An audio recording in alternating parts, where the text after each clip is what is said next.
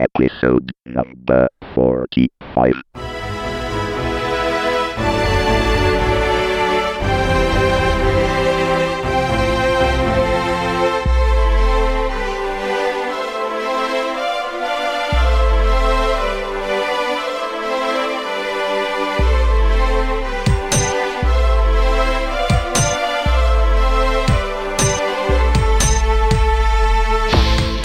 Tecnica Arcana, episodio numero 45, speciale Google I.O. 2010, maggio 2010.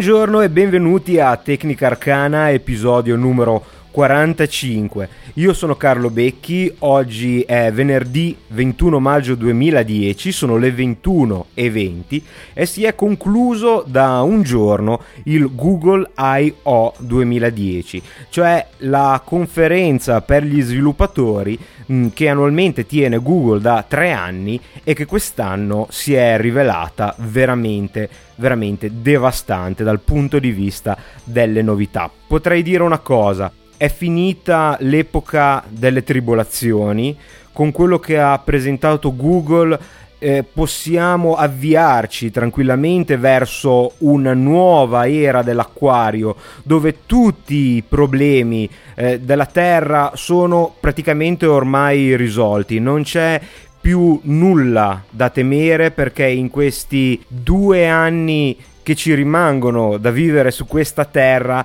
la strada ormai è tutta in eh, Scusa, discesa. Carlo, ti interrompo. Non è questo lo spirito di Tecnica Arcana. Devi cercare di starci un po' più dentro. Signori e signori, abbiamo sul palco Francesco Grosso, CEO di Birra Benny. Grazie, grazie, comodi. Grazie a tutti i telespettatori, agli audiospettatori e chi più ne ha più ne metta. Ti vedo un po' infervorato. So io cosa ti ci vuole. Io credo. Cosa, cosa mi ci vuole? Io. Ah.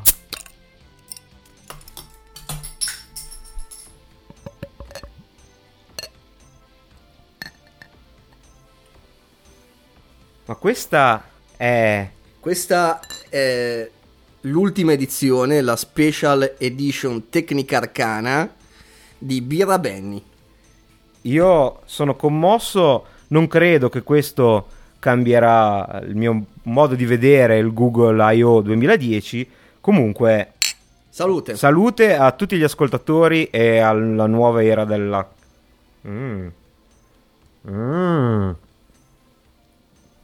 Ok, direi che il Google Developers Day è stato veramente molto interessante, ma di questo ne parleremo più tardi. Magari vuoi rispondere alle critiche, visto che sarà un tema che poi tratteremo anche più avanti in altri settori, che alcuni hanno mosso rispetto alla posizione monopolistica della birra Berli all'interno di Tecnica Arcana. Vorrei citare l'associazione Avatar, promossa da Stefano Calosso, che è un viticoltore. E questa associazione Avatar, Associazione Vignaioli Ascoltatori di Tecnica Arcana, muoveva delle accuse piuttosto serie nei, nei confronti di, di, questa grande azienda ormai eh, entrata nell'immaginario collettivo del bevitore di birra italiana, Birra Benny, di cui tu sei fondatore, e CEO, CTO, VP e altre sigle che potrei continuare a inventare.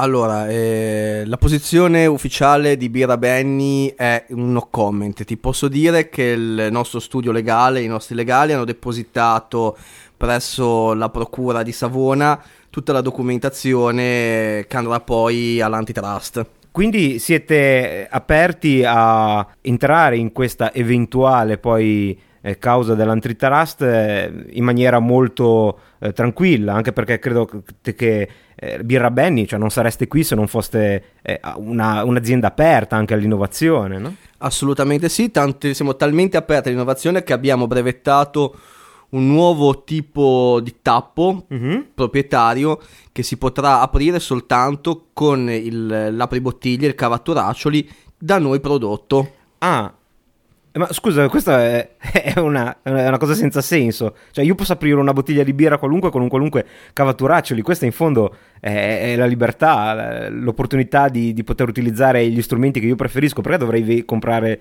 il vostro cavatturaccioli? Perché così tu non correresti il rischio di confonderti, avresti un cavatturaccioli di ottima qualità, di ottima fattura, senza confonderti e andare ad aprire, non lo so, una bottiglia di birra con un accendino eh, piuttosto che con i denti. Ecco. Beh, ok. E la prossima mossa quale sarà? Dover registrare attraverso un software eh, la birra prima di poterla aprire? No, no, no, assolutamente no, non faremo mai niente del genere. eh, però sappiate che prossimamente sarà in venta la birra Benny, vi dovrete registrare sul nostro sito e soltanto con un codice che noi vi manderemo via mail voi potrete andare dai negozi autorizzati ed acquistare la birra Benny. Ok, quindi birra Benny per un nuovo ecosistema. Birra Benny per un nuovo ecosistema, birra Benny la birra delle libertà. ok. Molto bene, e però torniamo al Google I.O. Sai perché si chiama Google I.O.? No, non lo so. I.O. scritto I sbarra O, quindi come input output, proprio perché eh, nonostante il successo che ha ottenuto eh, lo stream, più di 25.000 persone collegate in diretta su YouTube, è però legato al, ehm, agli sviluppatori, cioè non dobbiamo aspettarci un keynote alla Apple, anche senz'altro ci sono stati molti elementi di interesse per il grande pubblico. Io non so mh, se tu hai seguito qualcosina di questa conferenza. Beh, dico la verità, io ho soltanto letto qualche cosina, eh, ma veramente poca roba. Quindi mi f- piacerebbe che tu mi raccontassi, approfittando proprio di questo episodio di Tecnica Arcana, un po' cosa è successo e quali sono le novità che ha presentato Google. Volentieri, anche perché io, eh, co- come sai, sono sto poco bene in questi ultimi due giorni, eh, ho avuto qualche problema di stomaco, probabilmente anche- potrebbe essere anche un'intossicazione alimentare dovuta alla birra Benny che ho bevuto durante la registrazione dell'ultimo episodio. E tra l'altro ci tengo a precisare che anche i batteri contenuti nella birra Benny sono batteri registrati e di nostra assoluta nostra Proprietà, Esatto. proprietà. Birra Benny, la Monsanto del, del ventunesimo secolo. Esatto, sì, sì, sì, sì, sì, assolutamente. E tengo a ricordare che nel 21 dicembre 2012 finisce il mondo, Birra Benny è lo sponsor ufficiale, ufficiale dell'Apocalisse. anche della- dell'Apocalisse, sì, sì, questo ormai credo che sia entrato nella testa dei nostri ascoltatori. Dicevo, I.O. perché è di ingresso e uscita, cioè di feedback in ingresso e di soluzioni in uscita per gli sviluppatori, ma anche a detta di un personaggio che io non conoscevo, molto carismatico, tanto eh, prendo gli appunti che ho stilato, cioè Vic Gundotra, che è il eh, Vice President of Engineering di, di Google e devo dire è anche un eccellente oratore, ha un carisma eh, fantastico, ma però, però molto molto molto nerds, ecco, possiamo dire Ti, così. ti giu- ti giuro che se me l'avessi detto in un altro frangente avrei pensato che Gundotra fosse un anime giapponese degli anni 70-80. Potrebbe essere anche un eh, nemico di Godzilla. Ah, anche, anche, Ga-. Gamera e Gundotra sono una bella coppia. E comunque, ehm, eh, appunto, eh, Vic Gundotra ha spiegato che I.O. sta anche per innovation in the open, cioè innovazione attraverso l'open source. E ora, a parte gli scherzi, il profilo che si è presentato a questo Google I.O. è estremamente ehm, positivo e promettente. Io devo dire, da quando mi sono avvicinato per la prima volta al mondo Linux, conoscendo poi anche l'open source, alla fine degli anni 90, 98-99, eh, ho visto questa opportunità eh, di una piattaforma non solo non più legata al eh, produttore di hardware, cosa che non era in parte neanche Windows all'epoca, ma proprio più non legata a logiche troppo strette di eh, corporativismo, cioè eh, quindi un'apertura verso tutte le persone volenterose che volevano partecipare a qualcosa di più grande. Quello che mancava era una, un forte modello di business, che è fondamentale perché, come abbiamo detto più volte, senza soldi non si va da nessuna parte.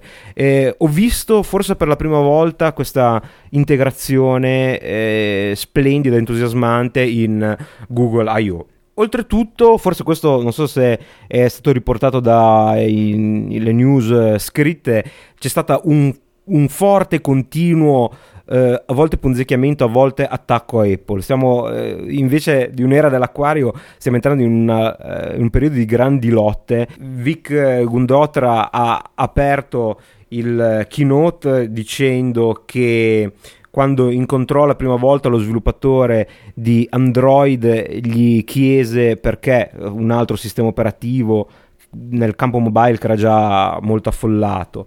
E la risposta fu che ciò che mancava era una piattaforma aperta, cioè una piattaforma che tutti i produttori potessero, ehm, eh, ai quali potessero partecipare, potessero personalizzare per ogni tipo di device e che eh, se non, Google non fosse intervenuto si sarebbe andati eh, contro a, leggo testuali parole, un futuro draconiano dove un uomo, una piattaforma e un operatore avrebbero dominato la scena mondiale.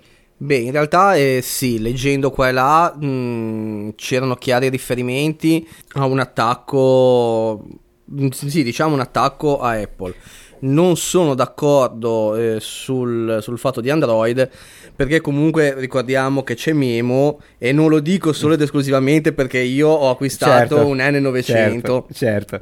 Eh, ti va bene che non hai visto a parte che Memo non c'è più caro il mio bello e fresco Francesco perché eh, questo è il problema di non avere focus nelle, nelle proprie aziende perché sai benissimo che Memo adesso non c'è più adesso c'è Migo che eh, alcuni ascoltatori ti invitano a provare, so che tu usi il telefono come tuo principale device, quindi magari tra un po'. Comunque Android è, mm, forse incarna bene un, una via di mezzo fra ciò che è stato Memo, un telefono per geek, solo per geek, neanche un telefono, un computer portatile con una sezione telefonica, e quello che è l'iPhone che invece è eh, il telefono consumer con i consumer trattati come persone spesso che hanno bisogno di aiuto per scegliere. Android secondo me si pone nel, eh, nel punto della virtù, nel mezzo e io fino adesso sono stato piuttosto scettico, ora comincio a vedere il, um, un po' di luce anche in questa piattaforma. Ci sono ancora gravissimi problemi secondo me da risolvere. Comunque possiamo parlare un po' di numeri. Eh, pensa che eh, Android è arrivato a 100.000 attivazioni giornaliere dalla piattaforma che è molto interessante come numero e naturalmente eh, Google era forte anche del sorpasso che, di quale tu che segui tutti i siti di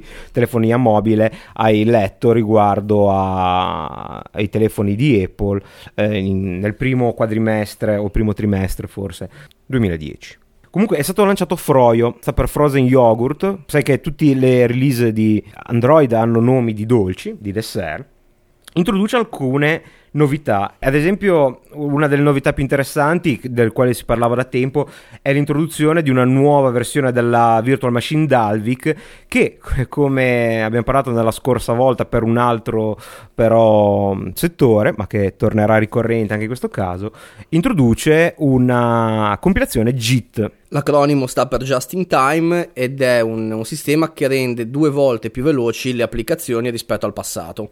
Sì, esatto, perché fino ad ora eh, questa è un po' una scoperta sconcertante, ma le, sappiamo tutti che la base, eh, il linguaggio di programmazione è Java, la virtual machine, cioè la macchina che interpreta il codice, non è quella di Java standard, è una macchina che si chiama Dalvik e che ha una struttura completamente diversa, addirittura non è una stack machine come la Java Virtual Machine. E però fino adesso non c'era la, la, la, possibilità di compilare prima di eseguire, durante l'esecuzione anzi, eh, le applicazioni. Quindi la lentezza che spesso si poteva vedere nei telefoni Android era anche dovuta a questa mancanza di ottimizzazione. Quindi praticamente con l'introduzione di questo nuovo firmware che introduce anche la Java Virtual Machine, le applicazioni saranno velocizzate da 2 a 5 volte, si parlava nei benchmark sintetici addirittura di 450 che naturalmente non hanno senso poi nell'uso reale e quindi qui c'è veramente forse il primo passo verso un telefono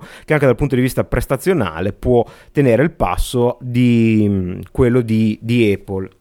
Parlavi di, di Java, Java Machine. Le, ho letto qualche cosina e credo ci sia qualche innovazione anche per, per, per quanto riguarda JavaScript. Sì, ci arriviamo dopo che è la sezione del browser però. Scusa la domanda e d'altra parte io sono ignorante quindi, ma mh, mm, non è uno svantaggio avere una virtual machine rispetto a un eh, codice nativo come ad esempio può avere Apple? Eh, sì, eh, no, cioè è stata una scelta precisa, strategica, nel senso che è stata una scelta obbligata, nel senso che se tu devi far funzionare del software su diversi dispositivi che possono avere anche hardware differente, eh, il codice nativo può diventare un problema perché tu devi rincom- ricompilarlo per ogni applicazione. Vedremo, scusa, per ogni piattaforma. Vedremo che l'interoperabilità e l'uso di Android per altre eh, piattaforme è punto focale di questo Google um, I.O. In realtà, dal punto di vista prestazionale, eh, è sì uno svantaggio, ma con tecniche come la Java Virtual Machine, eh, con compilazione JIT, just in time, eh, non solo riducono lo svantaggio, ma in più eh, ci potrebbe essere in futuro ciò che avviene già per Java tradizionale, cioè processori che hanno l'accelerazione dell'esecuzione del codice bytecode direttamente in hardware non è difficile pensare a un futuro in cui eh, i produttori di chip ARM eh, producono un'architettura in grado di interpretare in hardware questo codice, di fatto rendendo minima la differenza. In più, in questo momento in cui i calcoli pesanti, come ad esempio quello della grafica, vengono fatti dalle GPU, cioè nuovamente dall'hardware, e la parte di codice è molto meno predominante rispetto a un tempo. Se tu un tempo dovevi scrivere una routine 3D che disegnava tutto il 3D, naturalmente con Java diventava un grosso problema, con qualcosa come il C, comunque un linguaggio compilato, era molto più veloce, ma adesso di fatto poi ti appoggi a librerie che vanno a finire nell'hardware. Comunque tutta la parte di sistema rimane scritta in, in C. C'è poi, eh, quindi ricordami quello del supporto multipiattaforma, per poi ne riparleremo di Android dove va a finire nell'immediato futuro. Supporto per Exchange, Device Manager API, una cosa molto interessante per l'uso aziendale, cioè ti permette di gestire da remoto il telefono. Ad esempio, se tu hai un telefono con dati sensibili, tu potresti avere tutti i tuoi contatti del tuo lavoro, puoi scrivere applicazioni che raggiungono il telefono e ad esempio cancellano tutti i dati nel caso ti venisse rubato. Questa è una cosa che fa già eh, Apple con iPhone, ma in questo caso sono API aperte, quindi puoi immaginarti tutti i servizi che con una cosa del genere possono venire realizzati. Una cosa molto interessante è l'Application Data API, che questo secondo me è anche uno dei motivi per cui tu rimani molto legato a a Nokia, cioè immagino che se tu migrassi di telefono in telefono sarebbe molto difficile risincronizzarlo perché magari le varie applicazioni non, eh, non possono prendere i dati da una parte e esportarli all'altra, sarebbe senz'altro più complesso. Attraverso il, eh, l'application data API puoi trasferire le, i dati anche delle applicazioni, quindi non solo i tuoi contatti da, pa- da, un telefono all'altro. Se tu hai un telefono con, non so, i salvataggi di un gioco, per fare l'esempio più stupido che mi viene in mente in questo momento, e te ne compri un altro, puoi trasferire non solo i tuoi contatti, ma anche i dati del gioco, eh, purché il telefono sia Android. Beh, questa comunque è assolutamente una cosa interessantissima. Eh, che sappia io, Mm, non è fattibile attualmente sui telefoni Nokia. Cioè, se tu cambi telefono, le applicazioni, le certo. applicazioni ma non puoi tenere i salvataggi. I salvataggi e i dati. Questa è una cosa interessante, così come è interessante il Cloud to Device API, che è stato specificato sempre a proposito, di, a proposito di frecciatine, che non serve per sopperire come il push notification di eh, Apple a una mancanza del sistema operativo come il multitasking. Cioè praticamente tu puoi fare delle cose straordinarie, almeno a vedere dai demo, che sono veramente cose che nell'uso di tutti i giorni sono interessantissime. Immaginati di, di realizzare una, un itinerario su Google Maps no? Mm. Stai, sei lì che stai pianificando un viaggio, sei al computer, eh, pianifichi il tuo viaggio su Google Mappe, eh, scegliendo tutte le varie destinazioni, facendo tutta la tua bella cartina, con un pulsante puoi mandare dal cloud, cioè da internet, al telefono in una maniera molto interessante perché eh, praticamente è un trigger sui Google Intent, che sono praticamente degli eventi all'interno del sistema operativo, lui ti apre la- il software di navigazione, ci importa automaticamente senza dover fare niente, quindi solo mandarlo da web, il tuo itinerario te lo ritrovi nel navigatore di Google. Oppure stai guardando un articolo, questo è stupendo perché è l'uso che io sognavo per i lettori di ebook, cioè poter avere, non so, sto leggendo un articolo, vado a letto, vado in terreno, così poterlo allora immaginavo eh, stamparlo come PDF e poi caricarmelo sul, eh, sul telefono, Sì, sul, eh, sul lettore di ebook. Invece questo, praticamente tu eh, clicchi sul, eh, su un'applicazione all'interno del browser o sul sito web direttamente, sul sito web anzi, per tutto fattibile da HTML5 e ti apre automaticamente la pagina all'interno del browser sul telefono senza che questo sia collegato attraverso la rete. Cioè tu stai guardando un articolo, Sì. esci, vai in treno ad esempio, e clicchi sull'articolo e dici mandamelo al telefono e tu te lo ritrovi aperto nel telefono caricato che puoi continuare a leggertelo in un secondo tempo o, a letto o una cosa del genere. Sono esterefatto, ma puoi farlo ad esempio anche per altre applicazioni, so, tipo un video Quello- di YouTube. No, eh, allora questo sì, sì, poi fa- queste eh, sono esempi di, ehm, di uno strato di tool per i programmatori. Quindi eh, tu non è che non è che ti viene dato il servizio come tale, cioè non è che ti dicono adesso i siti di Google avranno questo servizio, ma ti dicono i programmatori potranno fare queste cose. Quindi se tu sul tuo sito panzesandalo.blogspot.com vuoi inserire questa cosa qui, ci sarà il widget di Google che ti permette di fare come inserisci i vari gadget, puoi fare cose del genere per qualunque sito, per qualunque applicazione. Un'altra cosa interessantissima, beh, forse particolarmente interessante per chi si trasferisce molto, il tethering, cioè la possibilità di trasformare il eh, telefono in un hotspot wifi, quindi utilizzare la connettività 3G attraverso il computer e anche qui Frecciatina l'hanno utilizzato con un, eh, con un, um, con un iPad per provarlo. E poi quello che dicevi tu, giustamente arriva V8 sul browser di Froyo, quindi eh, il compilatore just in time per JavaScript, di cui parlavamo la settimana scorsa, eh, arriva sul browser di eh, Android della prossima versione e porta dal- dalle due alle tre volte eh, un aumento di mh, performance. Hanno fatto vedere un test Sun Spider nel quale si sono scontrati ehm, eh, iPad, la vecchia versione di Android e la nuova versione di Android sullo stesso hardware. Eh, ora Android è il browser più veloce, cioè il browser di Android è il più veloce in JavaScript, secondo quello di ah, iPad che comunque ha un signor processore alle spalle, e, e terzo e piuttosto indietro la vecchia versione. Questo è interessante perché tutte le nuove applicazioni che saranno fatte sul web, hanno, come dicevamo la volta scorsa, hanno bisogno di una buona potenza di calcolo anche all'interno del browser. Leggevo che ci saranno anche altre novità in, in Android, ad esempio, ehm, magari poi tu me, me le spiegherai un po' meglio. Eh, ho letto di un accesso hardware dal browser. Esatto, poi eh, le nuove API di HTML5 permettono di accedere hard- all'hardware direttamente dal codice HTML5. Quindi, per esempio, tu poi ha fatto vedere l'esempio di che è una specie di Twitter, eh, una specie fallimentare di Twitter, che per inviare una foto nel tuo stream di Buzz, dall'applicazione web puoi eh, aprire la macchina fotografica, fare la foto e inserire nell'applicazione web. E altra cosa che mi aveva un po', che mi ha un po' lasciato perplesso, la, la traduzione istantanea vocale che fa una cosa molto Star Trek. Sì, la traduzione istantanea vocale sul quale eh, ho, ho le mie riserve rispetto a quello che sto visto, effettivamente però è abbastanza impressionante perché tu vuoi parlare al telefono e tele- selezionare la lingua e il telefono ripete ciò che hai detto nella lingua che hai selezionato. Quindi io parlo in italiano, il telefono parla, dice la stessa cosa in inglese, basandosi su tutta una serie di servizi che sono ricorrenti durante la presentazione. Il riconoscimento vocale che è pervasivo.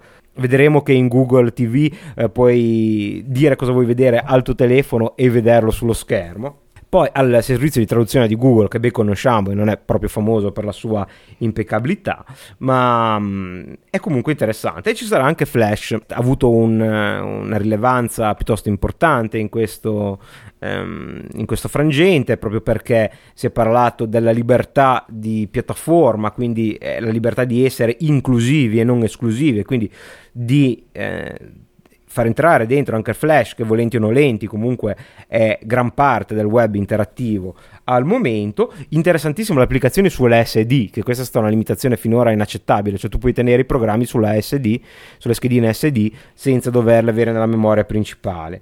Poi le applicazioni con aggiornamenti automatici questo io, tu, tu usi Firefox come browser?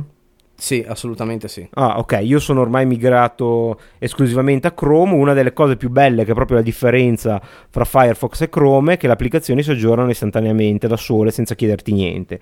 Quindi tutte le volte tu non ti accorgi di nulla, ma le applicazioni e le estensioni sono sempre aggiornate e a volte ti rendi conto che ci sono delle novità che appunto non, non, non puoi associare a una nuova versione perché di fatto non vedi l'arrivo della nuova versione. Questo sarà possibile per gli sviluppatori anche con le applicazioni di Android, quindi il tuo telefono telefono sarà un po' come facciamo noi con Linux, no? se tu metti gli aggiornamenti automatici non ti accorgi di avere degli aggiornamenti perché dai repository vengono sempre pescate le applicazioni più fresche e questo avverrà anche con... Io, io lo, faccio, lo, faccio, già con Memo, eh? ci tenevo a dire. Ah sì, si può fare anche con Memo, beh questo è interessante, senza dare comunque la filosofia. No, in realtà no, ti chiedo tutte le volte ah, no. se vuoi aggiornare, però allora, allora... mi piaceva dire che... Oh, ok.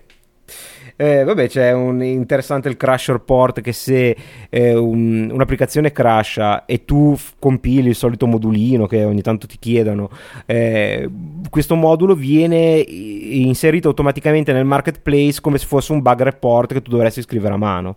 Quindi gli sviluppatori possono vederlo, anche altre persone che partecipano all'applicazione possono vedere questo bug report. E ah, ah, ah, questa è una cosa meravigliosa, cioè l'uovo di Colombo eh, tu hai un Xbox 360? Sì. Sei mai andato sul sito web di Xbox 360? Sì. Sai benissimo che tu puoi navigare magari in ufficio quando manca 5 minuti alla chiusura. Che, mm, ma, ma anche, anche, durante il pomeriggio, la mattinata.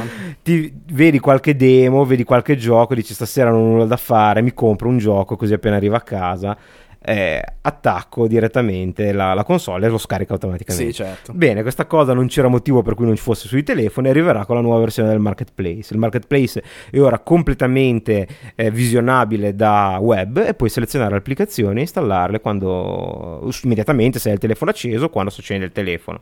E, e, lo stesso per la musica, anche la musica potrai eh, metterla direttamente, comprarla e mandarla sul telefono. E, ehm, c'è una cosa che è di nuovo nuovo, secondo me, carinissima, ma ho qualche dubbio che sarà proprio così gradita poi alle major musicali. Tu puoi dal tuo telefono Android fare streaming di tutti i brani musicali che hai sul tuo computer o in iTunes o in Windows Media Player. Cioè tu hai la tua, tua collezione registrata con iTunes o Windows Media Player, con un'estensione di questi programmi puoi dal tuo telefono fare streaming da casa di, di fatto. Cioè quindi crollerebbe il bisogno di servizi online, di, eh, di abbonamento, di streaming. Non so come mm. la prenderanno. L'idea è eccezionale. Sì, non so, se come giustamente dicevi tu, non so quanto sarà apprezzata dalle major. Sì, musicali, anche se c'è da dire, lo fa solo per la roba non coperta da DRM. Noi sappiamo che ci sono un sacco di servizi, compreso iTunes ormai e Amazon, che vendono musica eh, senza il DRM. Quindi di fatto, cioè, se te l'ascolti se te l'ascolti dal telefono molto probabilmente perché non sei in casa comunque questo è, è, molto interessante speriamo che esca qualcosa anche per Linux ah poi una cosa molto carina anche se interessa meno il pubblico consumer eh, attraverso DoubleClick che è un servizio di pubblicità di Google tu puoi lo sviluppatore può utilizzare double click per gestire la pubblicità all'interno della sua applicazione, se vuoi fare ad esempio un'applicazione gratuita, ma non deve utilizzare Google per servire la pubblicità, cioè tu la gestisci come click, come informazioni, come analytics attraverso Google, ma il provider della pubblicità, l'agenzia di pubblicità può essere una terza. Ah E questa è, un- è un'apertura non indifferente considerando che cavolo. il bus- l'unico business di Google fino adesso è la pubblicità. E su cosa hanno fatto il demo di questa cosa? Su Splice. Non so, non- mi sembra che tu non lo conosca. No. È un film horror che dobbiamo assolutamente mettere in lista. Eh, perché un- io voglio assolutamente andarla a vedere. Sai benissimo che nei nostri venerdì cinematografici dovremo aggiungerci anche questo film horror. Eh, parla di scienziati che giocano a fare Dio, creano un ibrido fra l'uomo e un animale. E questo mostro cresce, diventa anche un, un mostro super sexy, nel senso che è una, donna, una ragazza, una bambina, ma che cresce in pochissimo tempo e diventa questo mostro con una coda lunghissima e che ha le zampe a forma di tacco a spillo. Hai una foto da farmi vedere? Sì, aspetta un attimo, metto magari in secondo un pausa. Beh, veramente interessante, un film che assolutamente voglio andare a vedere. Ma a proposito, parlando di film, eh, leggendo qua e là ho, ho visto che Google non ha presentato soltanto Android o le novità, meglio, le novità eh, Della nuova versione di Android, Android. certo. ma ha presentato anche una Google TV. E Sì. ti vorrei fare proprio qualche domanda, anzi, veramente vorrei che tu mi raccontassi qualcosa di questa Google TV, perché io ne ho letto veramente poco e eh, ne so praticamente nulla. Ma la cosa mi ha lasciato un po' scettico, quindi vorrei sapere da te, vorrei che tu mi spiegassi eh, bene che cos'è in modo da potermi fare un'idea un po' più approfondita di questa Google TV. Sì, allora Google TV è una nuova piattaforma che non solo è interessante per quello che fa, ma è interessante perché eh, rac- chiude un po' il, il cerchio rispetto ad alcune attività un po' strane che sembravano non avere né capo né coda se non nell'ottica di questo progetto. Ad esempio, mi viene in mente l'affitto di film su YouTube, che sembrava una cosa un po' campata in aria, ora torna ad avere una- un certo senso, oppure il eh, puntare su Android come sistema multipiattaforma, quando in realtà sembrava relegato a tablet, telefoni, al massimo ai netbook. Google TV è una piattaforma di Google che di fatto potrebbe veramente rivoluzionare il eh, modo di vedere la televisione, la sua integrazione col web, che poi è quello che ci aspetteremo da Google, in quanto è un eh, sistema che a me la prima cosa che ho pensato guardandolo, anche perché richiama eh, molti elementi dell'interfaccia, sembra essere un uh, Boxy all'ennesima potenza, almeno per quanto riguarda i media online. Sai che io, tu, mm, tu sai che io sono grande fan di, di Boxy, io spero che prima o poi vorrai provarlo eh, anche tu perché è un, eh, un modo completamente nuovo di gestire i tuoi media personali e quelli online sul proprio televisore. Beh, in realtà ti dico la verità, mi sono ripromesso di testarlo più di una volta. È che mm, mi manca il tempo perché tu capisci che dovendo gestire una grossa multinazionale Certo, non, certo, non ho tutto no. questo tempo libero per- Capisco, capisco benissimo. E cosa fa Google TV? Beh, tanto per cominciare è una piattaforma open source sia nella parte di Google Chrome, quindi la parte del browser, sia nella parte di Android e detta così eh, cioè non dicendo completamente open source, in realtà sono i due componenti fondamentali, eh, Chrome eh, come browser e Android come sistema operativo, che è la base di Apple TV, a me lascia intendere che qualcosina di proprietario dentro ci sarà. Ma come funziona? Ehm, permette l'integrazione del web nella maniera più fluida possibile, cioè eh, facendo quello che spesso si fa guardando la televisione e avendo un computer portatile sul, eh, sulle ginocchia eh, o un tablet o un iPad, tutto però dalla televisione, perché ad esempio può venirti in mente di, eh, non so, cercare informazioni su qualcosa che stai guardando e anche lì si può fare dal televisore. Eh, sovrapponendolo all'immagine, ma eh, ti può venire voglia di twitterare e commentare cose che stai guardando, cosa che peraltro io facevo mentre guardavo in diretta la- l- lo stream di YouTube di, eh, del Google I.O. 2010. Queste però sono belinate, se possiamo dircelo. Eh, l'idea di base è l'integrazione. Hanno sviluppato un protocollo che è, è aperto, è standard e potrà, potrà essere implementato anche dagli altri produttori di set-top box, registratori digitali e televisioni. Ti faccio lo scenario che hanno fatto loro. Tu, qual è la cosa più anacronistica della televisione con i canali satellitari, l'internet, i canali digitali attraverso il web, il digitale terrestre. Secondo Google, la guida TV, perché è difficilissimo trovarsi eh, in eh, una guida che è ordinata in maniera cronologica per centinaia di canali. Allora, come ho detto, siamo maestri della ricerca, rivoluzioniamo la guida TV. Tu puoi fare ricerche sulla guida TV. Il che vuol dire, puoi chiedere dammi tutti gli episodi di Battlestar Galactica o dammi tutti gli episodi del Dottor Who, oppure dirgli qual è il prossimo episodio del uh, Dottor Who.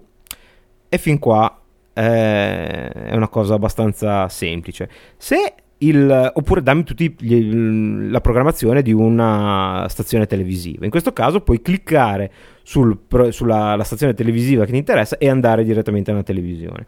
Se quello che hai cercato è già stato trasmesso ed ad esempio è in vendita in qualche store, puoi comprarlo e guardarlo. Se quello che, hai, che stai guardando, perché ad esempio hai scelto di vedere tutta la programmazione futura per Fringe, ti verrà l'episodio della settimana prossima, quello della settimana uh, prossima ancora e via così. Tu puoi cliccare su ogni episodio e dirgli registralo mm. attraverso l'interfaccia comune con un DVR, DVR se hai eh, il DVR te lo registra automaticamente quindi puoi registrarlo attraverso il tuo videoregistratore digitale. Ora, questo può sembrare una cosa interessante, ma abbastanza sempre comunque campate in aria la cosa che dà peso a questa eh, innovazione è che verrà integrata su dispositivi di eh, grandi produttori di elettronica di consumo. È penso che anche chi non ha seguito tutto il Google, il Google I.O. avrà mh, mm, sentito parlare o avrà visto su YouTube eh, questo famoso gathering di CEO, questo raduno di CEO, infatti Eric Smith ha chiamato sul palco il CEO di Adobe, il CEO di Sony, CEO di mm, Best Buy, quello di Logitech che produrrà i set-top box eh, aggiuntivi per non dover cambiare naturalmente televisore, così come facciamo col digitale terrestre, il eh, CEO di Dish Network, un provider di mm, servizi di mm, televisione satellitare, che molto intelligentemente è stato posto come eh, testa di ponte, come punto di transizione fra il vecchio modello e quello nuovo, e capisci che tutto quello che eh, mh, c'era in boxy solo però per i servizi gratuiti, cioè quindi poter vedere YouTube, poter vedere i canali di, mm, di mm, gratuiti come non so, vedere TechZilla o Lio Laporte, eh, sono integrati con quello che mancava in Boxy, cioè il modello di business, nel senso che comunque non tutti produrranno contenuti gratuiti, ci sarà la possibilità di avere la famosa TV on demand che so che sia io che tu attendiamo da tempo, quindi se dobbiamo pagare piuttosto che pagare 20 euro o 30 euro al mese per avere un bouquet di canali che non ce ne frega niente, poter acquistare, però vedere con la stessa facilità con cui si, si seleziona un canale in televisione solo quello che ci interessa dalla nostra televi- mm, televisione. A proposito di quello che dicevi tu prima, credo di aver letto da qualche parte che mm, Sony produrrà dei televisori con già integrato esatto. la, la, Google TV, così come avviene adesso per il digitale terrestre. Esatto, esatto, e anche Blu-ray quindi ci saranno sia televisori e anche Blu-ray che avranno Android su processore Intel, altro grande dei CEO eh, presente, quello di Intel, e che Leo Laporte ha già chiamato tutto questo gruppo sul palco che hanno chiacchierato per un bel po', vi conviene andarla a vedere perché è interessante, eh, The Axis of Not Evil, cioè l'asse del, dei non cattivi. Ecco, a proposito, altra cosa che ho letto... Ehm veramente leggiucchiato, quindi forse probabilmente posso anche averla fraintesa eh, l'hardware di questa Google TV eh, sarà materialmente eh, tutto come dire incorporato, cioè sullo stesso processore. Sì, sì, sì, è probabile che sia. Eh, sai che la nuova generazione di Intel integra eh, sia il Southbridge che la scheda video su, insieme al chip Atom. Sarà eccellente anche per i netbook. Infatti, dovrò cambiarlo probabilmente eh, per avere le nuove prestazioni di autonomia. Ed è probabile che utilizzeranno questo settore. Anche qui, un'altra cosa che torna: Atom non solo è stato per anni eh, un, ormai un uh, chip che ha rivoluzionato il mercato, perché tutte le volte che apro il mio netbook eh, fatico a pensare che un computer che comunque riesco a utilizzare per tante cose eh, costi meno di 300 euro e, e, e, sia così leggero e abbia la batteria che dura ore eh, grazie proprio a questo processore.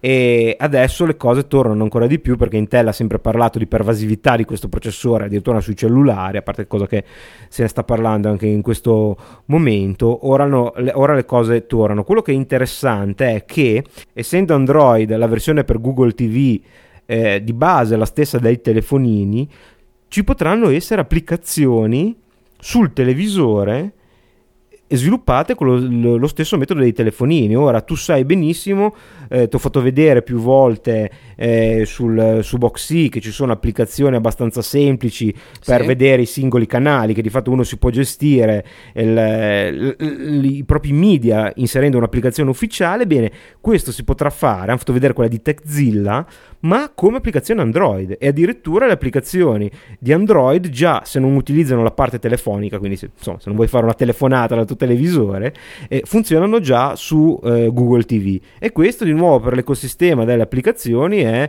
una cosa molto molto interessante che si spinge più avanti eh, nel, nella fantasia per un'integrazione veramente potente.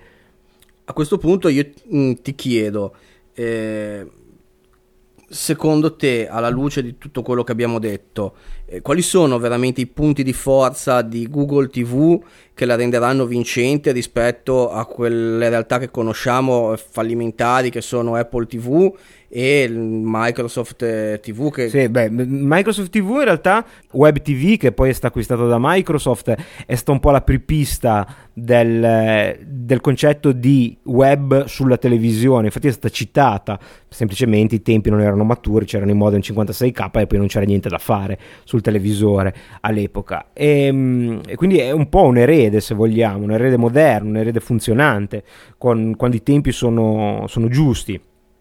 Ecco il punto di forza rispetto al Apple TV che è l'esatto contrario.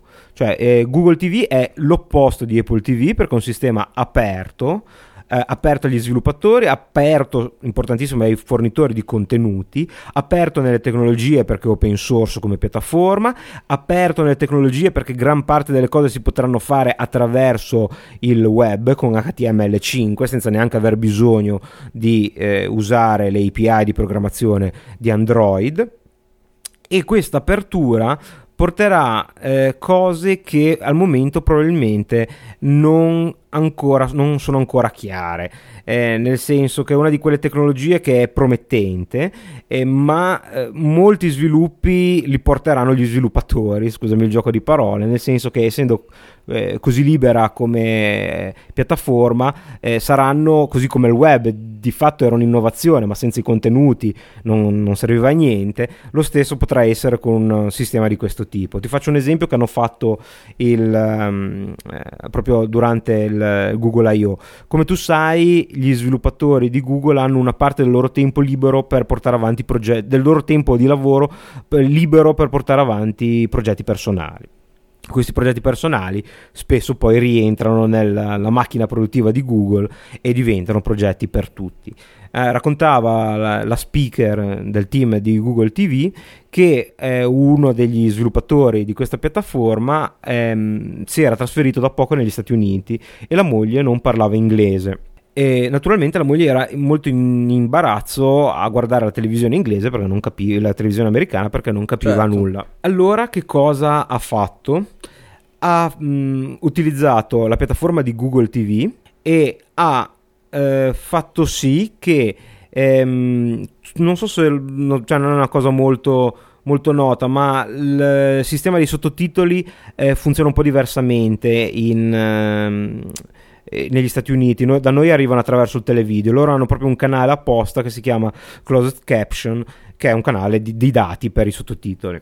E ehm, lui cosa ha fatto? Ha utilizzato Google TV per estrarre dal flusso televisivo i sottotitoli, ha creato questo software che manda i sottotitoli in inglese all'API di traduzione di Google, li eh, ritorna indietro tradotti nella lingua della moglie e li mostra sullo schermo nella lingua che la moglie possa capire.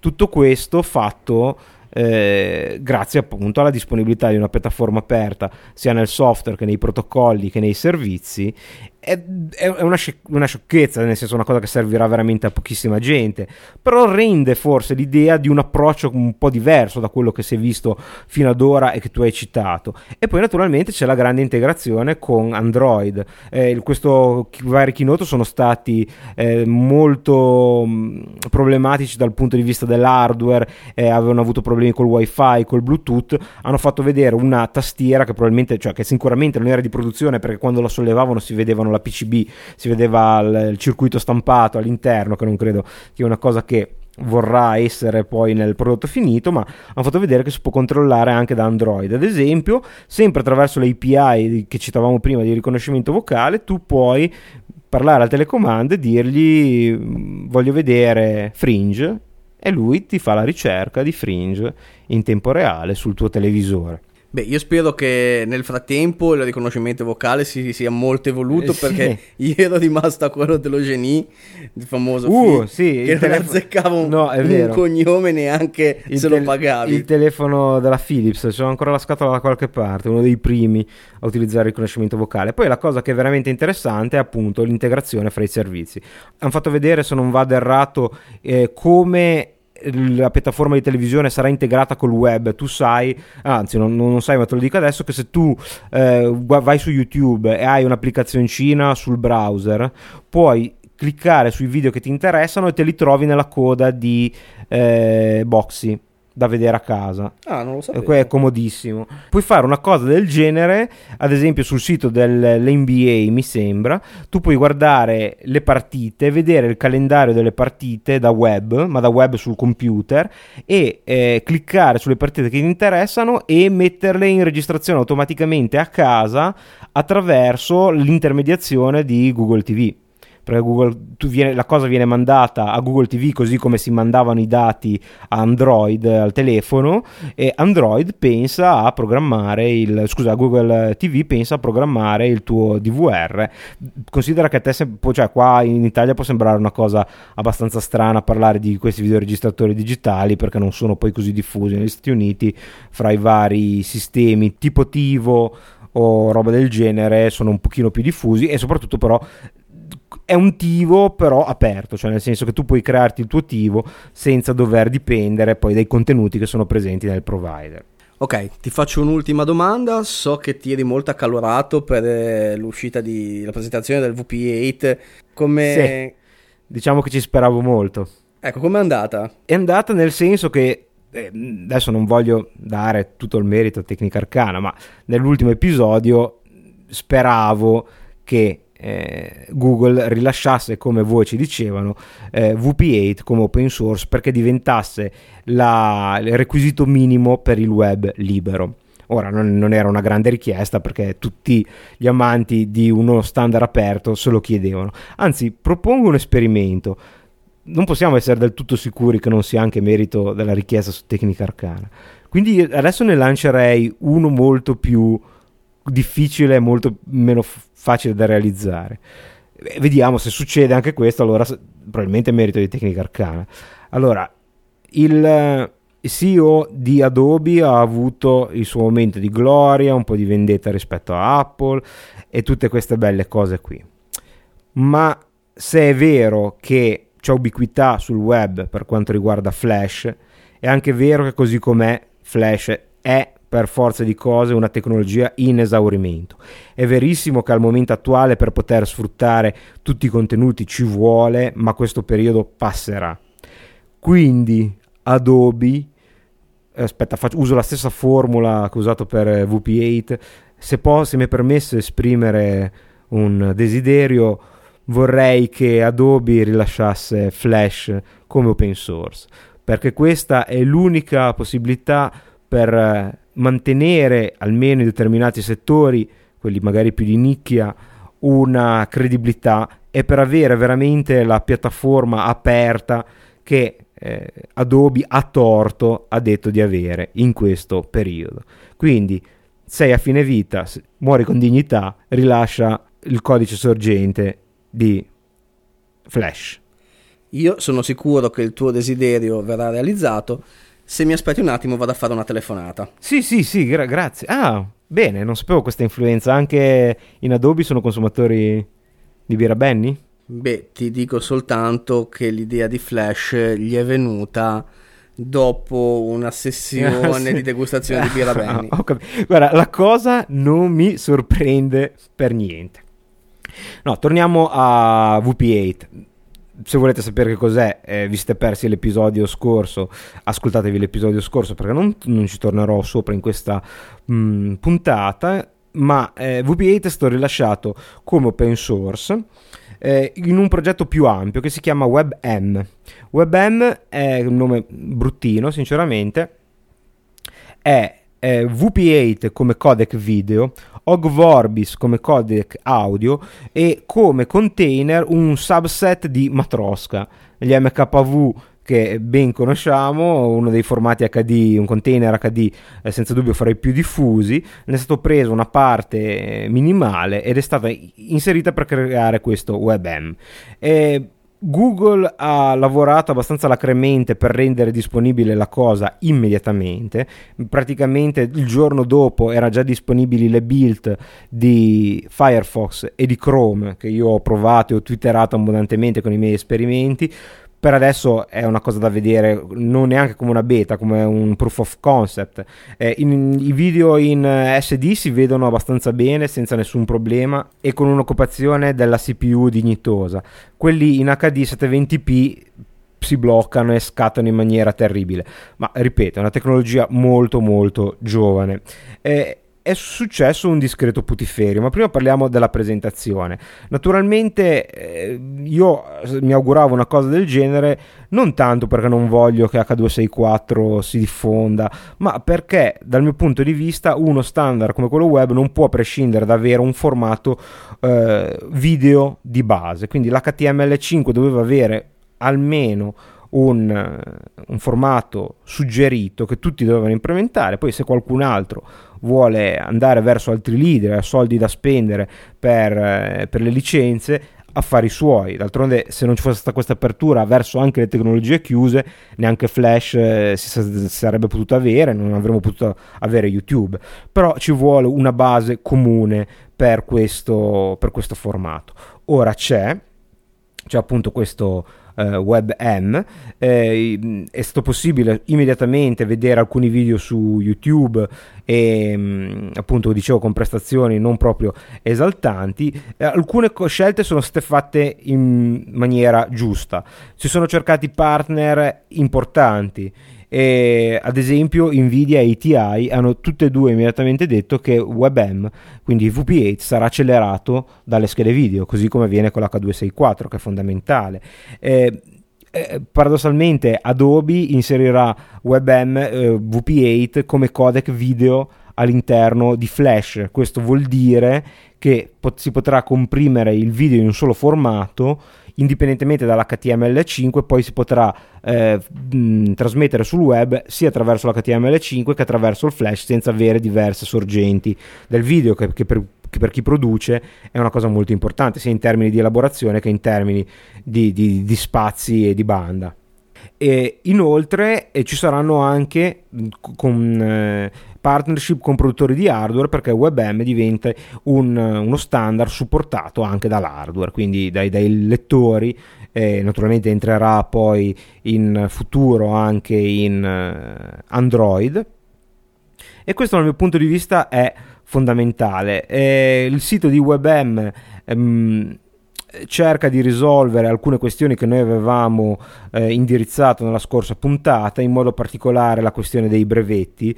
Google dichiara di essere di aver fatto un'attentissima analisi sulla questione brevettuale, sui submarine patent di cui parlavamo la volta scorsa. La licenza utilizzata è una BSD modificata proprio per risolvere alcune questioni legate ai brevetti, cosa che è in questo momento anche al vaglio dell'OSI, quindi dell'Open Source Initiative, che dovrà eventualmente approvarla come licenza dell'open source. Dal punto di vista del supporto, a parte naturalmente Chrome e Firefox già citati, Firefox non stavano aspettando altro, è la prima volta che riesco a vedere il web eh, YouTube in HTML5 attraverso Firefox ed è una buona, buonissima sensazione, se devo essere sincero, anche se ormai io uso quasi esclusivamente Chromium. Opera è della partita, quindi anche Opera lo supporterà. Eh, tutti i maggiori produttori sono stati coinvolti. Microsoft ha risposto che in Internet Explorer 9 non sarà integrato, ma sarà possibile riprodurlo attraverso l'installazione del codec. Quindi, di fatto, visto che poi la riproduzione video demandata può essere demandata a Direct, eh, DirectX, praticamente se vedevate i film in Matroska e eh, H264 e installate il codec per VP8 potete vedere anche il video in questo senso che considerando che comunque ancora il 60% del mercato eh, non, c'è, eh, non c'è male. Eh, gli che non hanno dato risposta è naturalmente Apple ormai è veramente guerra aperta è interessante vedere se si creeranno due giardini che ognuno andrà per la propria strada o se diventerà una cosa tutti contro Apple in questo periodo forse anche Microsoft visto che eh, detta aperta più H264 pur non chiudendo completamente la porta a VP8.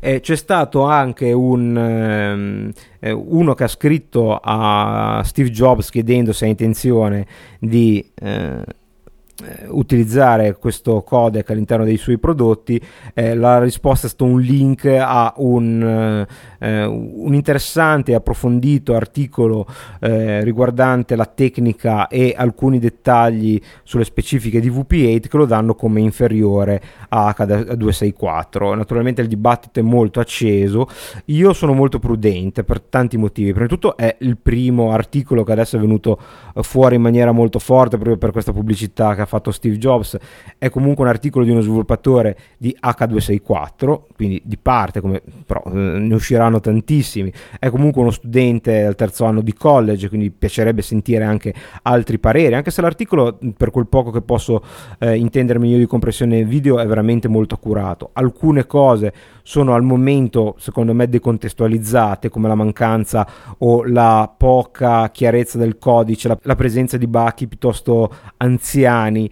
Eh, questo, dal mio punto di vista, pur più che una, un indizio sulla qualità del codice, è un indizio su come pericoloso sia il software proprietario, nel senso che questa, vi ricordate quando abbiamo fatto l'episodio su R, dicevamo che ci vuole coraggio andare open source, ci vuole coraggio proprio perché le situazioni di sviluppo spesso sono subottimali e magari si riferiscono a piccoli team dove la gente si conosce, parla direttamente e la formalizzazione delle specifiche e del codice, dei commenti e della leggibilità del codice passano in secondo piano proprio perché la gente lavora fianco a fianco. E queste sono cose che senz'altro Google avrà eh, di che lavorare nei, nei, prossimi mesi se vuole ottenere veramente un, uh, un, sistema standard. Un'altra cosa che sembra lasciare perplesso questo autore è che Google ha fissato eh, le specifiche e per il momento non accetta cambiamenti, il che eh, contrasta con l'idea di un codec in evoluzione come è stata H264 che è migliorato col passare del tempo e cosa che potrebbe succedere assolutamente anche con VP8.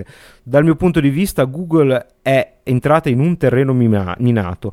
L'MPGLA ha già dichiarato che sta preparando la causa legale per violazione dei brevetti e questo sarà molto interessante anche se molto doloroso, meno male che Google di certo non ha problemi a difendersi. Eh, dal mio punto di vista il blocco delle specifiche è fatto apposta proprio per evitare eh, violazioni di brevetti, cioè ogni modifica purtroppo del codice dovrà essere soppesata in maniera maniacale proprio per evitare infrazioni delle proprietà intellettuali altrui e questo ancora eh, se non è un sinonimo di ostacolo all'innovazione, non so che cos'altro possa essere. La cosa che eh, dal mio punto di vista vorrei ribadire è che è probabile che VP8 sia inferiore a H264, anche perché eh, VP8 era un codec che non usava nessuno di fatto che Google ha acquistato per 126 milioni di dollari solo per poi rilasciare come open source, quindi uno sforzo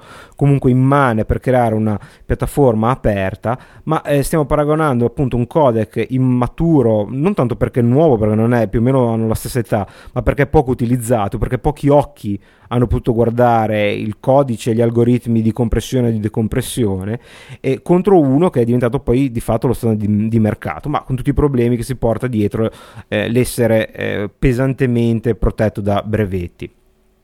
Ora, la cosa che vorrei ribadire, che non essendo per forza un fan a, in maniera cieca di quello che fa Google o di VP8, che se domani eh, H264 eh, promettesse o formalmente specificasse che ad esempio per il codice open source non c'è necessità di eh, pagare questi brevetti e le royalty per, il, per implementazione open source del proprio codec potrebbe andare benissimo anche il, ehm, l'H264 il problema è che questo sappiamo benissimo che probabilmente non avverrà e che non è tanto uno scontro uno a uno come il miglior formato video del mondo. È la necessità, secondo me fondamentale, di avere almeno un codec che sia standard per tutti, cioè che chiunque implementi qualcosa in HTML5 sa di poter, sappia di poter contare almeno su WebM. E poi, ripeto, se qualcuno eh, ha bisogno di prestazioni migliori, deve fornire video in qualità maggiore o ha eh, altre necessità, liberissimo di implementare qualcos'altro. Ma è fondamentale che ci sia un codec, che questo sia libero, che questo abbia alle spalle un gigante che possa proteggere gli sviluppatori di, di, in questo codec e che questo codec sia il migliore disponibile sul mercato. Evidentemente per Google è stato VP8, è senza dubbio meglio di Tiora, è più moderno e quindi eh, benvenga questa rivoluzione e speriamo che sia veramente una rivoluzione e quantomeno riequilibri un po' il settore. Ma poi mh, questa è soltanto una mia opinione, probabilmente stupida, ma eh, il fatto di essere tecnicamente migliore non è poi il sinonimo di essere in assoluto il più diffuso. No, no, no, no assoluta, assolutamente. Infatti, eh, io credo che eh, se YouTube eh, possa spingere, mm, spingerà su questo, su questo codec, su, sui telefoni Android che stanno crescendo, ah, questo codec avrà la priorità. Se, la, se questo codec fut- nel futuro si, mh, mm, eh, si, dimostrerà essere pervasivo, quindi su tutti i dispositivi sarà accelerato in hardware, su un netbook si vedrà bene e tutte queste cose qua, in fondo stiamo parlando almeno per il momento di video su web, nel senso è vero la convergenza, ma è anche vero che di, molte di queste considerazioni sulla qualità sono fatte ancora da esperti o da sviluppatori cosa che poi non significa che abbiano una qualità percepibile così differente. Cioè, se noi siamo ad esempio a casa tua davanti al tuo 50 pollici al plasma, magari differ- a un paio di metri la differenza fra H264 e VP8 non si vede. E questa è la, la questione fondamentale. VP8 probabilmente non sarà il miglior codec esistente sul pianeta, ma è buono abbastanza a fare il suo dovere senza essere eh, protetto da brevetti. E incrociamo veramente le dita per questa battaglia che Google affronterà anche per tutto il web libero perché senz'altro MPEG lei non starà a guardare e eh, affronterà senz'altro la questione in, in, una corte legale come tu vuoi fare con i nostri amici, anzi come i nostri amici eh, produttori... No, come i tuoi amici. come i miei amici viticoltori vogliono fare nel confronto della birra Benny. Bene, vuoi aggiungere qualcosa? Cosa ti è sembrato da questa descrizione? Sono stato lunghissimo e noioso come al solito.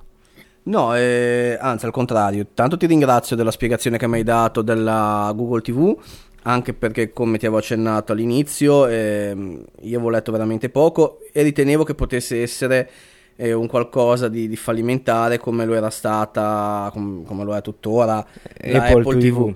Invece, sì. Eh, Ma in realtà Apple TV non era una TV cioè si chiamava Apple TV perché la collegavi alla TV, ma non era una TV nel senso di eh, fornitura di contenuti, era un iPod da, t- da, attaccare alla televisione, mentre invece questa è proprio un buon mix fra web e sì, quasi un'evoluzione di, di, bo- di Boxy. Di Boxy, di Boxy, io la vedo molto come un'evoluzione di Boxy con, ripeto, la cosa che mancava, i contenuti a pagamento formalizzati con tanti partner. Hai fatto bene a tirar fuori ancora eh, Google TV perché c'è una cosa che veramente eh, mi lascia eh, molto molto pessimista è sul fatto che abbiamo visto tutte queste belle integrazioni con un mercato molto più avanzato del nostro e io sono sicuro che in Italia difficilmente vedremo questi scenari, direi che non ne vedremo nessuno, cioè, non, ho difficoltà a immaginare di poter andare sul sito della RAI e dire uh voglio registrare questo, questo, questo, questo, questo e questo e ottenerlo, o quello di Mediaset se per questo, e ottenerlo eh, un, poi sul mio televisore. Eh, si spera sempre che le cose eh, possono cambiare, per noi l'innovazione tra qualche mese sarà il, il, digitale terrestre, se vogliamo chiamarlo innovazione, poi non sarà neanche fra qualche mese perché siamo talmente indietro che non so se hai letto, ma in Ligure sarà ancora, hanno chiesto il permesso di rinviare ancora il, lo switch off. Leggeva a settembre probabilmente. Non è, non è stato ah, ancora rinviato, no, perché mi sembrava dire. fosse già a settembre e che sarà arrivato ancora. Vabbè, comunque... Io, io, ti chiedo scusa, ma mentalmente mi stavo già facendo il mio film mentale di poter... Eh scaricare i film dalle televisioni o i, telefilm dalle televisioni americane e cercarmi sottotitoli in italiano direttamente dal mio 50 pollici. Eh, quello lo fa Boxy. Sì, no, lo so, però volevo ah. farlo con Google TV. Quello magari, visto le partnership con eh, tutti questi major, sarà un pochino più difficile immaginare uno scenario del genere. Ma chissà, ci sono le applicazioni, le applicazioni di Android sono aperte e quindi anche se non saranno lo store è probabile che ci sia un metodo per installarle. Vedremo. Eh, lo scenario è interessante, non statevene alle nostre parole anche perché abbiamo tralasciato completamente la parte per sviluppatori, portandovi solo i tre prodotti più interessanti per il consumer. È tutto su YouTube, i video integrali, potete andarveli a vedere, ci sono i sottotitoli eh, appunto con le varie tecnologie anche di traduzione, credo, di automatica, di, di Google, almeno quelli in inglese comunque ci sono senz'altro. Eh, è stato un grande spettacolo, sono circa 4 ore veramente di intenso, intenso spettacolo per geek. Dal mio punto di vista è veramente l'inizio di una nuova era sia per il web che anche per il mondo dell'integrazione fra gli altri media, ehm, col vantaggio che una grande azienda eh, sembra aver ormai intrapreso una filosofia di apertura totale verso l'utente, verso i fornitori di contenuti e verso gli sviluppatori, cosa che non può che essere appunto, come dicevo all'inizio, un coronamento di un sogno ormai quasi decennale. E io con questo direi che possiamo mm, salutarvi, ci diamo appuntamento al prossimo episodio. Un saluto dal cantiere delle Tecniche Arcana Towers. Che è in preparazione con forti sviluppi tra, eh, per i quali sarete aggiornati a tempo debito. E ringrazio Francesco, ringrazio naturalmente il nostro sponsor, la Birra Benny, per aver rinfrescato la serata. E da Carlo e da Francesco un saluto e un arrivederci alla prossima puntata.